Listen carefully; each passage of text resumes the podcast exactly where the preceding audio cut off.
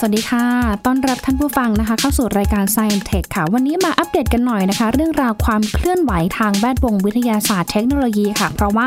ตอนนี้มีกระแสข่าวว่าอังกฤษนั้นเตรียมส่งหุ่นยนต์ ไปลงจอดบนดวงจันทร์ในปี 2021 รวมไปถึงเรื่องราวของนาซาค่ะ เตรียมทดสอบเครื่องบินพลังงานไฟฟ้า และเรื่องของ โลกไซเบอร์กันหน่อยนะคะ เพราะว่าตอนนี้มีการเตือนของทาง EU ค่ะ บอกว่า ransomware เนี่ยนะคะ คืออาชญากรรมไซเบอร์ที่ร้ายแรงที่สุดด้วยเพราะว่าก่อให้เกิดความเสียหายมาช่วงหลายปีที่ผ่านมา และ deepfake ค่ะ เทคโนโลยีสร้างวิดีโอปลอมด้วยระบบปัญญาประดิษฐ์ โอ้ จะเจ๋งขนาดไหนติดตามได้ใน Science Tech ค่ะ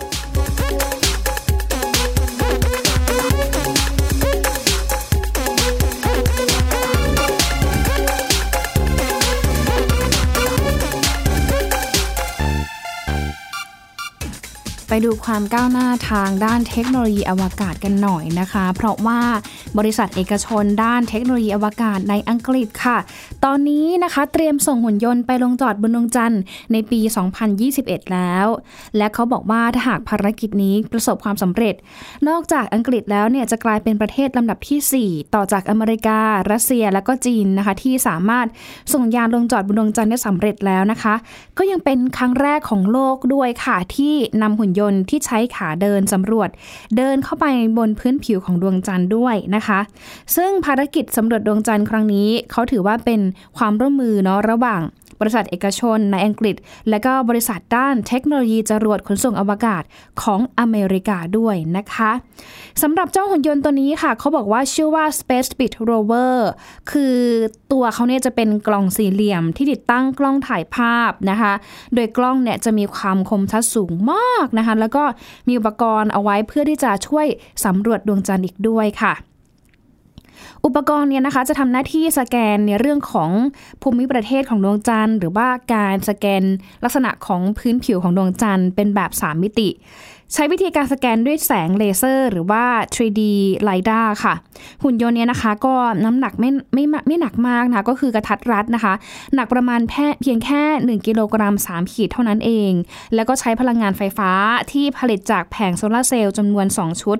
ไปติดตั้งที่บริเวณด้านบนของตัวหุ่นยนต์ แล้วก็มีการขับเคลื่อนด้วยใช้ระบบขาทั้ง 4 ข้างขับเคลื่อนนะคะก็แบบ สำรวจไปเรื่อยๆ ด้วยนะคะ ตัวหุ่นยนต์ Space Bit Rover เนี่ยนะคะก็บอกว่าน่าจะเดินทางไปดวงจันทร์ ประมาณช่วงเดือนกรกฎาคมปี 2021 นะ ก็คือในช่วงอีกประมาณ 2 ปีข้างหน้าค่ะ แล้วเขาก็จะไปพร้อมกับยานสำรวจนะคะพิริจินของบริษัทเอกชนอเมริกา พร้อมกับอุปกรณ์สำรวจดวงจันทร์อีกกว่า 30 รายการค่ะ ซึ่งยานสำรวจพิริจินลำนี้ก็ได้รับการสนับสนุนด้านงบประมาณ ในการวิจัยนะคะเพื่อพัฒนาจากองค์การนาซามูลค่ากว่า 2,400 ล้านบาทในช่วงต้นปีที่ผ่านมาด้วยนะคะ ทีนี้เขาถามว่าถ้าสมมติว่ายานเนี่ยนะคะ แล้วก็หุ่นยนต์นะคะ ขึ้นไปสำรวจบนดวงจันทร์เนี่ยนะคะ จะไปทำอะไรบ้าง เขาบอกว่าหลังจากที่เนี่ยแหละน้องหุ่นยนต์เนี่ยนะคะ ไปเดินสำรวจบนดวงจันทร์เนี่ยนะคะ ก็จะ ใช้เวลาในการเดินเนี่ยประมาณ 10 เมตรนะคะ แล้วก็ทุก 10 เมตรที่เดินเนี่ยก็จะส่งข้อมูลกลับมายังโลก หุ่นยนต์เนี่ยสามารถที่จะปฏิบัติภารกิจบนดวงจันทร์ได้เนี่ยประมาณ 10 วันค่ะ โดยเป้าหมายก็คือมีภารกิจโครงการสำรวจดวงจันทร์ในครั้งนี้ เพื่อที่จะเข้าไปดูหรือว่าไปสำรวจทรัพยากรบน บนพื้นผิวของดวงจันทร์นะคะ แล้วก็เอามาดูว่า เอ๊ะ เนี่ยทรัพยากรเหล่านี้สามารถที่จะนำมาใช้ประโยชน์ในเชิงพาณิชย์ หรือว่าการส่งออกในเรื่องของทรัพยากรดวงจันทร์เนี่ยกลับมายังโลกในอนาคตได้หรือไม่นะคะ ซึ่งในตอนนี้เองคือทั่วโลกเนี่ยมีแค่ 3 ประเทศเท่านั้นค่ะที่สามารถส่งยานอวกาศหรือว่าหุ่นยนต์เนี่ยไปสำรวจบนดวงจันทร์ได้สำเร็จนะคะ ก็คือที่อเมริกานะคะ รัสเซียแล้วก็จีนด้วยนะคะ แล้วก็ถือว่านับเป็นความพยายามครั้งสำคัญของอังกฤษ ในการสำรวจดวงจันทร์ค่ะ เช่นเดียวกับอิตาลี อิสราเอล เกาหลีใต้ แล้วก็ญี่ปุ่นนะคะ ที่เขาบอกว่า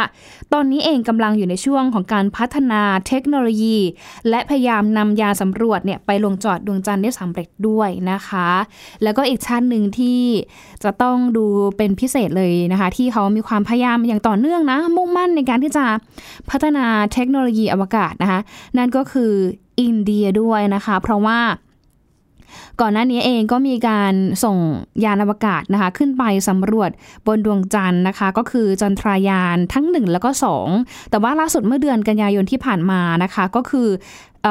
ยานอวกาศจันทราสองเนี่ยนะคะเขาได้ไปลงจอดที่ดวงจันทร์ค่ะ แล้วก็ปรากฏว่าในช่วงวันที่ 9 กันยายนที่ผ่านมานะคะ ตัวยานเองเนี่ยขาดการติดต่อไปก่อนที่ จะเข้าไปสู่วงโคจรของดวงจันทร์หรือว่าเข้าไปจอดบนพื้นผิวของดวงจันทร์ได้นะคะ ก็เลยทำให้อินเดียเองก็ยังไม่ได้สรุปสรุปว่าเอ๊ะภารกิจนี้ล้มเหลวหรือไม่นะคะ แต่ว่าก็ถือว่าเป็นความพยายามที่สำคัญ แล้วก็เป็นอีกก้าวที่สำคัญของอินเดียเหมือนกัน ในการพัฒนางานวิจัยทางอวกาศของอินเดียด้วยนะคะ แน่นอนว่าเขาไม่หยุดเพียงแค่นี้ เขาก็มีการวางแผนเหมือนกันที่จะ ส่งยานต่างๆเนี่ยขึ้นไปสำรวจพื้นผิวของดวงจันทร์ค่ะ โดยเฉพาะตามขั้วต่างๆ ของดวงจันทร์อย่างเช่นขั้วใต้ด้วยนะคะ เพื่อไปดูซิว่า เอ๊ะหลุมของดวงจันทร์หรือว่าบริเวณพื้นผิวของดวงจันทร์เนี่ยนะคะ เป็นลักษณะยังไงกันแน่ อย่างที่เราเคยรู้กันมาใช่ไหมคะว่าพื้นผิวของดวงจันทร์เนี่ยจะเป็นลักษณะสีฝุ่นๆหน่อยนะคะ สีตุ่นๆเทาๆ เป็นฝุ่นๆหน่อยนะคะ แล้วก็พื้นผิวส่วนใหญ่เลยเนี่ยเขาก็จะมีลักษณะเป็นหลุมลึกหลุมเหวนะคะ เกิดขึ้นจากการถูกก้อนอุกกาบาตขนาดเล็กขนาดใหญ่เนี่ยเข้ามาชนนั่นเองนะคะ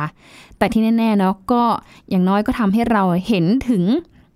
วิวัฒนาการนะคะ ของมนุษยชาตินะคะที่ได้มุ่งมั่นนะคะ แล้วก็ตั้งใจ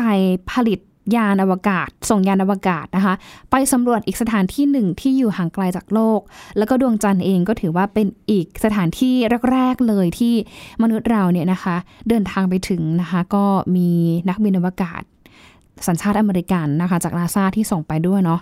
ก็คุ้นเคยกันดีกับชื่อของนีลอาร์มสตรองบัซอัลดรินแล้วก็ไมเคิลคอลลินส์ด้วยนะคะ นี่แหละค่ะ ก็ถือว่าเป็นอีก ประเทศหนึ่งที่น่าสนใจเหมือนกันนะคะ นอกเหนือจากอเมริกา รัสเซีย จีน ใช่ไหมคะ แล้วก็ล่าสุดก็คืออังกฤษที่อ่านไปเมื่อสักครู่นี้ รวมไปถึงอินเดียด้วยค่ะ ที่เขาบอกว่าเนี่ยแหละ มีความพยายามที่จะนำยานอวกาศขึ้นไป จอดแล้วก็ไปสำรวจบนดวงจันทร์เพื่อที่จะได้ข้อมูลใหม่ๆ กลับคืนมา แล้วก็รวมไปถึงการสำรวจทรัพยากรต่างๆ ที่อยู่บนดวงจันทร์ด้วยนั่นเองนะคะ ก็ยังอยู่ในเรื่องของอวกาศอยู่เหมือนเดิมค่ะ เพราะว่าตอนนี้นะคะนาซาหรือว่าองค์การบริหารการบินและอวกาศแห่งชาติอเมริกา เตรียมไปทดสอบเครื่องบินพลังงานไฟฟ้าค่ะ โดยมีการได้รับมอบเครื่องบินพลังงานไฟฟ้า X57 Maxwell Mod 2นะคะหรือว่าเครื่องบิน X-Plane เนี่ยจากผู้ผลิตบริษัท Empirical System Aerospace นะคะเพื่อที่จะทดสอบเครื่องบินพลังงานไฟฟ้านะคะ แล้วก็ จะคาดว่านำไปทดสอบที่ศูนย์วิจัยพัฒนาการบินอาร์มสตรองที่รัฐแคลิฟอร์เนียของสหรัฐอเมริกาด้วยค่ะสำหรับเครื่องบินพลังงานไฟฟ้า X57 Maxwell Mod 2เนี่ยนะคะ ก็ออกแบบให้สามารถที่จะรองรับให้มีคนนั่งได้ประมาณ 4 คนค่ะ โดยตัวเครื่องเนี่ยมีการติดตั้งมอเตอร์ไฟฟ้าขนาดเล็ก ติดใบพัดจำนวน 12 ตัว แล้วก็มอเตอร์ไฟฟ้าขนาดใหญ่ ติดใบพัดจำนวน 2 ตัว ที่บริเวณปลายปีกของเครื่องบิน แทนการติดตั้งเครื่องยนต์พลังงานน้ำมันนะคะ ซึ่งเครื่องบินพลังงานที่ไฟฟ้ามีต้นทุนเพียงแค่ 20%ของพลังงานน้ำมัน แล้วก็สามารถที่จะบินได้นะคะ โดยเสียงเนี่ยเบามาก คือเขาตั้งใจว่าให้มีเสียงเนี่ยรบกวนน้อยที่สุด แล้วก็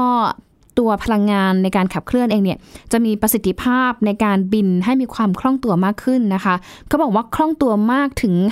500%ด้วย ถ้าหากว่ามีการเทียบกับเครื่องบินที่ใช้พลังงานจากน้ำมันนะคะ ซึ่งการทดสอบเครื่องบินพลังงานไฟฟ้าของนาซาค่ะ มีชื่อว่าโครงการ X57 โดยนาซาเนี่ยใช้รูปแบบการวิจัยการพัฒนา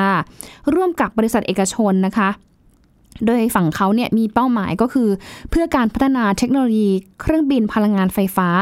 สำหรับใช้งานภายในพื้นที่บริเวณเมือง แล้วก็ลดการพึ่งพาการใช้พลังงานน้ำมัน ก็คือใช้พลังงานสะอาดนะคะ รวมไปถึงการอนุรักษ์สิ่งแวดล้อมด้วยนะคะ ก็คือเขาเนี่ยจะปล่อยคาร์บอนไดออกไซด์ของเครื่องบินเนี่ยน้อยมากคือแทบไม่มีเลยนะคะ เพราะว่าอย่างที่รู้ๆกันอยู่ว่าตัวคาร์บอนไดออกไซด์เองก็เป็นอีกสาเหตุหนึ่งนะคะที่ทำให้เกิดปัญหาภาวะโลกร้อนอยู่ในขณะนี้ด้วยนะคะสำหรับเครื่องบินพลังงานไฟฟ้าค่ะ ก็จะมีการพัฒนาขึ้นมาทั้งหมด 4 ลำค่ะ เพราะว่าปัจจุบันนาซาได้รับมอบเครื่องบินนะคะ ไปแล้ว 2 ลำค่ะ ก็คือเนี่ยแหละนะคะ X57 Maxwell หมวด1 แล้วก็หมด 2 นะคะ หมวด1แล้วก็หมวด2นะคะ ส่วนหมวด3หมวด4เขาบอกว่าจะทำการส่งมอบในอนาคตด้วยนะคะก็ต้องดูกันต่อไปเนาะว่าจะเอามาใช้งานได้ช่วงไหนหรือว่าใช้งานได้เร็วมากน้อยแค่ไหนนะคะ และที่สำคัญเลยนะคะ ถ้ามีเครื่องบินเอามาใช้โดยสารในเขตพื้นที่เมืองเองก็ต้องดูในเรื่องของกฎหมายการบินในเขตพื้นที่เมืองของแต่ละประเทศ แล้วก็แต่ละเมืองนั้นๆด้วยนะคะ แต่ถึงกระนั้นนะคะก็นับว่าเป็น การพัฒนาเนาะเรื่องของยานพาหนะอากาศยานที่มีการใช้พลังงานไฟฟ้านะคะที่ปัจจุบันเนี่ยเขาบอกว่า แต่ละอย่างเนี่ยมีความก้าวหน้าไปมากค่ะ ตั้งแต่เครื่องบินพลังงานไฟฟ้านะคะที่ยังไม่ได้ถูกพัฒนาเท่าที่ควรนะคะ เนื่องจากว่ามันยังมีข้อจำกัดของแบตเตอรี่พลังงานไฟฟ้า ซึ่งเครื่องบินพลังงานไฟฟ้าเนี่ยเขาบอกว่าจำเป็นต้องใช้พลังงานที่มากกว่ารถยนต์ที่ใช้พลังงานไฟฟ้าหลายเท่าตัวด้วยค่ะ และนี่ก็ถือว่าเป็นความท้าทายใหม่ของนาซาเหมือนกันนะคะ ที่เคยมีผลงานการพัฒนาเทคโนโลยี ที่สามารถนำมาประยุกต์ใช้เพื่อพัฒนาคุณภาพชีวิตมนุษย์ค่ะ นอกเหนือจากภารกิจในการพัฒนาเทคโนโลยี และการไปสำรวจอวกาศด้วยนั่นเองนะคะ ก่อนหน้านี้นะคะในปี 57 เองนะคะ ก็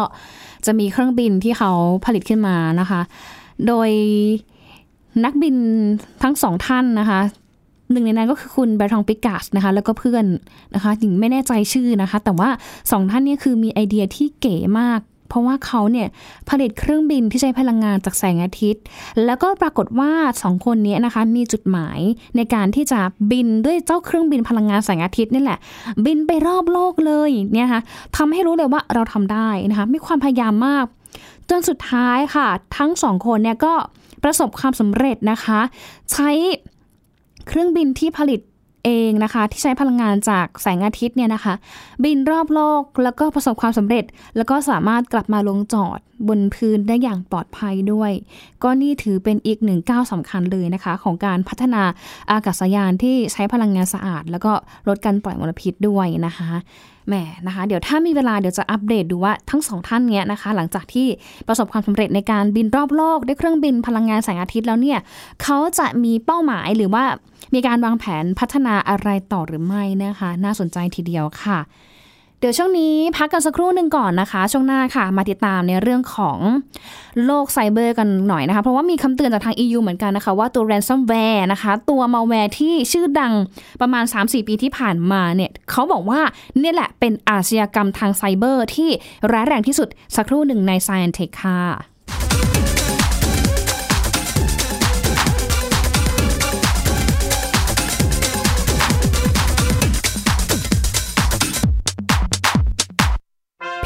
มีสมาร์ทโฟน ก็ฟังได้ Thai PBS Digital Radio สถานีวิทยุดิจิทัลจากไทย PBS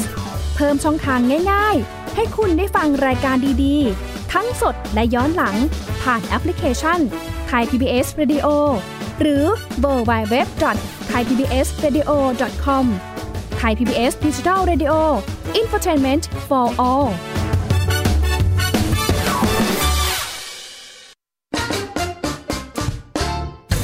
ขภาพเป็นเรื่องที่ควรใส่ใจ เพราะความห่วงใย เราจึงจะคุยให้คุณได้ฟัง กับเรื่องราวสุขภาวะสุขภาพ ในรายการ โรงหมอ และโรงหมอสุดสัปดาห์ ทุกวัน 10นาฬิกาทางไทย PBS d i g i ดิจิ Radio ฟังสดหรือย้อนหลังผ่านออนไลน์ www.thaipbsradio.com หรือแอปพลิเคชัน Thai PBS Radio มากกว่าด้วยเวลาข่าวที่มากขึ้น จะพัดพาเอาฝุ่นออกไปได้ครับ มากกว่าให้คุณทันในทุกสถานการณ์ ตามที่กฎหมายดังกล่าวกำหนดเอาไว้ มากกว่ากับเนื้อหาเที่ยงตรงรอบด้านนำมาใช้ในคดีเมาแล้วขับ มากกว่า ในทุกทางออกของสังคม ป้องกันไม่ให้ปัญหาเกิดขึ้น มากกว่ากับข่าวรอบวันในทุกมิติ เครนก่อสร้างเกิดอุบัติเหตุขึ้น มากกว่าด้วยการวิเคราะห์ที่ตรงจุด ความพยายามของภาครัฐที่จะแก้ปัญหา และมากกว่ากับทีมข่าวมืออาชีพ ข่าวไทย PBS ให้คุณได้มากกว่า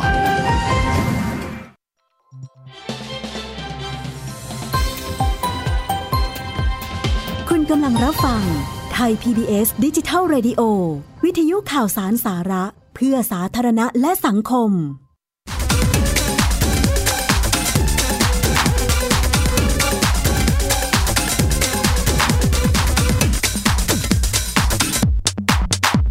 กลับเข้าสู่ s ซ i นเทคช่วงที่ 2 กันแล้วนะคะ มาอัปเดตเรื่องราวบนโลกไซเบอร์เทคโนโลยีกันหน่อยค่ะ เพราะว่าตอนนี้นะคะมีคำเตือนจากทาง EU ค่ะ ที่บอกว่า ransomware เป็นอาชญากรรมไซเบอร์ที่ร้ายแรงที่สุดนะคะจำกันได้นะคะประมาณ2-3ปีที่ผ่านมานะคะ โอ้โห กรณีของ ransomware นี่นะคะ คือออกมาเตือนกันเยอะมากนะคะ ไม่ว่าจะเป็นเรื่องของ เครื่องคอมพิวเตอร์เครื่องหนึ่งเองนะคะถูกตัวมาแวร์ที่ชื่อ ransomware นี่แหละค่ะ โจมตีนะคะ แล้วก็ทำให้เครื่องที่อยู่ใน เครือข่ายเดียวกันเนี่ยนะคะ ได้รับผลกระทบไปด้วย แล้วก็ทำให้หลายสำนักงานเลยนะคะ ถึงขั้นหามาตรการป้องกันให้มันมีความแข็งแรงมากยิ่งขึ้นค่ะ เพราะว่ามันก่อให้เกิดความปั่นป่วนไปหลาย ๆ ระบบหลาย ๆ ประเทศด้วยนะคะ จากเหตุการณ์ที่ผ่านมาค่ะ มีรายงานเรื่องของอาชญากรรมในโลกไซเบอร์ของยุโรปในปีนี้ค่ะ เขาบอกว่าการโจมตีทางออนไลน์ปีนี้ มีจำนวนลดลงนะ แต่ว่าสิ่งที่น่าสนใจก็คือ อาชญากรเนี่ยไปมุ่งหวังข้อมูลแล้วก็ผลตอบแทนที่มากขึ้นค่ะ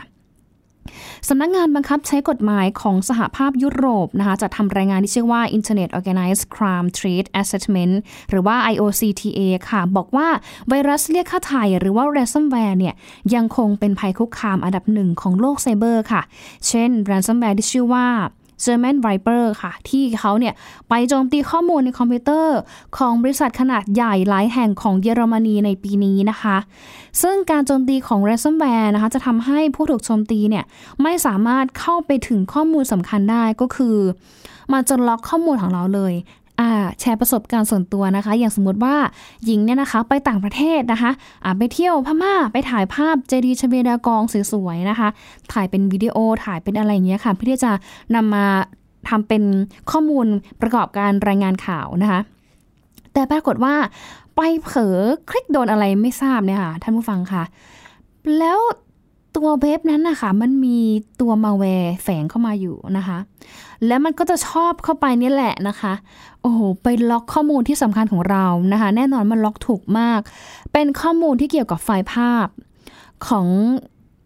งานที่เราไปถ่ายมานะคะโอ้โห ภาพเจดีย์ชเวดากองสวยๆงามๆนะคะ คือเราเข้าไม่ได้เลยนะคะ จนในที่สุดมันก็เลยเด้งข้อความขึ้นมาว่า ถ้าคุณอยากจะเข้าไปดู ด็อกิเมนต์ของคุณหรือว่าไฟล์สะสมงานของคุณนะ คุณจะต้องจ่ายตังก่อนเราถึงจะปลดล็อกให้เนี่ยคือมันบล็อกแบบนี้เลย โอ้เจ็บใจมากค่ะ เพราะว่าครั้งนั้นก็เสียเงินไปนะคะ ให้ผู้เชี่ยวชาญด้านไอทีเนี่ยเขาช่วยแบบในการปลดล็อกให้ก็ไม่สำเร็จ สุดท้ายก็ต้องเสียเงินนะคะ ไปซื้อ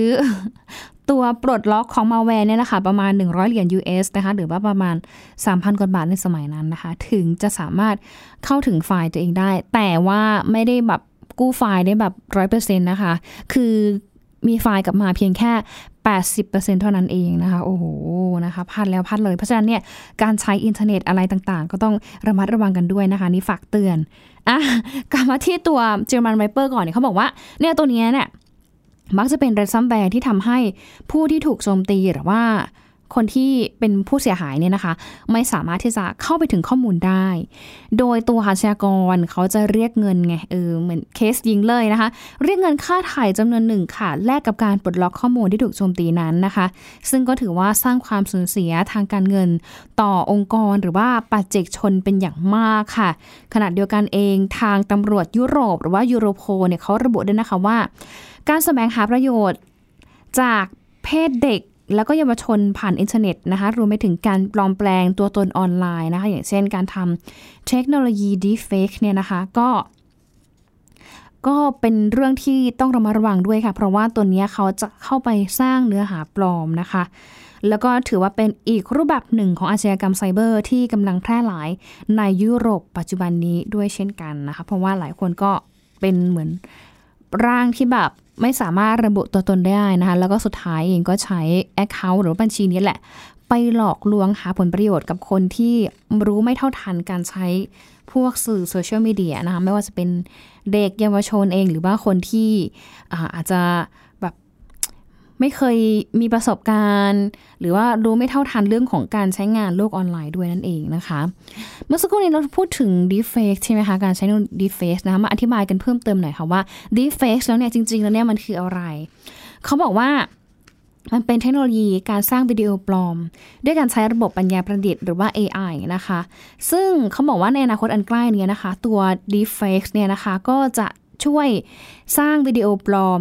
สับเปลี่ยนใบหน้าของมนุษย์ในวิดีโอได้ด้วยเทคโนโลยีปัญญาประดิษฐ์ แล้วก็จะกลายเป็นสิ่งที่ท้าทายมากของการใช้วิจารณญาณ ในการรับชมวิดีโออย่างที่ไม่เคยเกิดขึ้นมาก่อนด้วยนะคะ อันนี้ก็ต้องระมัดระวังด้วยฝากข่าวมาเตือนกันหน่อยค่ะ เพราะว่าตัวแนวคิดเทคโนโลยี deepfake เนี่ยนะคะ สร้างวิดีโอปลอมด้วยการ ใช้ปัญญาประดิษฐ์หรือว่า AI เนี่ยมันเกิดขึ้นมานานแล้วก็คือตั้งแต่ปี 1997 ไม่ใช่เพิ่งจะมาเกิดขึ้นปี 2 ปีที่ผ่านมานะคะ แล้วก็ตัวนี้เองค่ะ มันเนี่ยถูกนำมาพัฒนา แล้วก็นำมาใช้ในวงการภาพยนตร์ด้วยนะคะ อย่างเช่น การใช้ deepfake นะคะจำลองใบหน้าของนักแสดงในภาพยนตร์เรื่อง Star Wars นะคะในปี 2016 แล้วก็หลังจากนั้นค่ะ เริ่มมีการใช้ตัวเทคโนโลยี Deepfake เนี่ยสร้างวิดีโอปรากฏออกมาบนช่องโซเชียลมีเดียจำนวนมาก รวมไปถึงการพัฒนาแอปพลิเคชัน บนอุปกรณ์สมาร์ทโฟนที่สามารถสร้างวิดีโอปลอมนะคะทำการสับเปลี่ยนใบหน้าได้ง่ายมากขึ้นนะคะ นี่ก็ต้องระมัดระวังกันหน่อยนะคะ เพราะว่าก่อนหน้านี้ก็เคยมีคนดังนะคะหลายคนเลยนะคะ ถูกนี่แหละนะคะ ถูกปลอม เทคถูกปลอมโดยการใช้วิดีโอนะคะไปสับเปลี่ยนใบหน้า ก็เลยทำให้เกิดการเข้าใจผิดนะคะ เพราะฉะนั้นเนี่ยก่อนที่เราจะรับข้อมูลข่าวสารอะไรบนโลกอินเทอร์เน็ตก็ขอให้เราใช้วิจารณญาณดีๆ กันแล้วกันนะคะ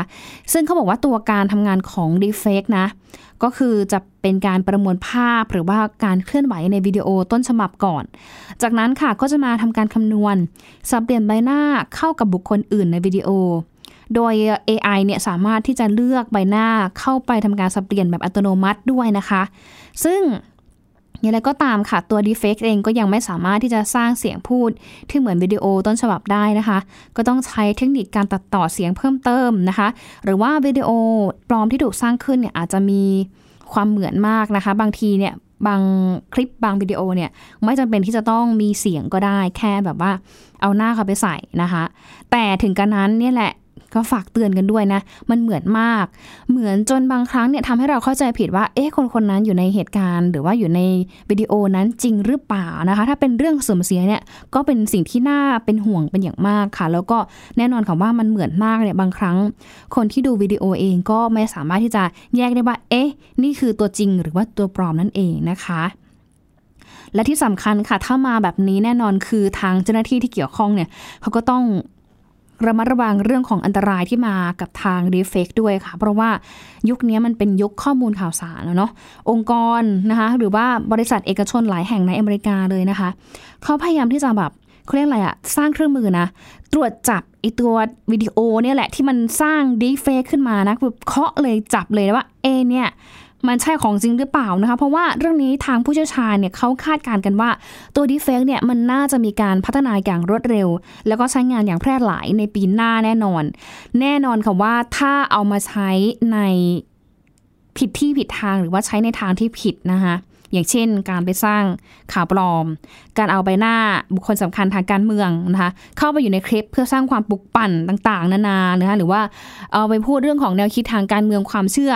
มันก็อาจจะทำให้เกิดความวุ่นวายทางสังคมขึ้นได้ค่ะ รวมไปถึงเปลี่ยนความนิยมนักการเมือง หรือการสร้างวิดีโอปลอม เพื่อก่ออาชญากรรมในสังคมนะคะทำให้สังคมเกิดความตื่นตระหนกเกิดความวุ่นวายปั่นป่วนและที่สำคัญเลยนะคะ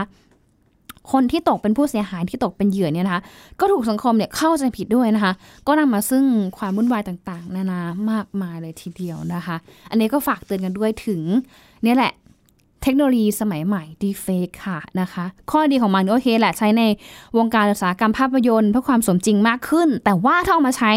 ในทางที่ผิดนะคะแน่นอนว่ามันย่อมส่งผลร้ายมากแน่ ๆ เลยนะคะ นี่ก็ฝากเตือนด้วยค่ะกับเรื่องของเทคโนโลยีปัญญาประดิษฐ์กับ Deepfake ค่ะ ทั้งหมดนี้คือ Science Tech นะคะ ขอบคุณท่านผู้ฟังทุกท่านเลยที่ติดตามรับชมมาตั้งแต่แล้วฟังกันมาตั้งแต่ช่วงต้นรายการนะคะ ช่วงนี้หมดเวลาแล้วค่ะ ลาไปก่อนนะคะ สวัสดีค่ะ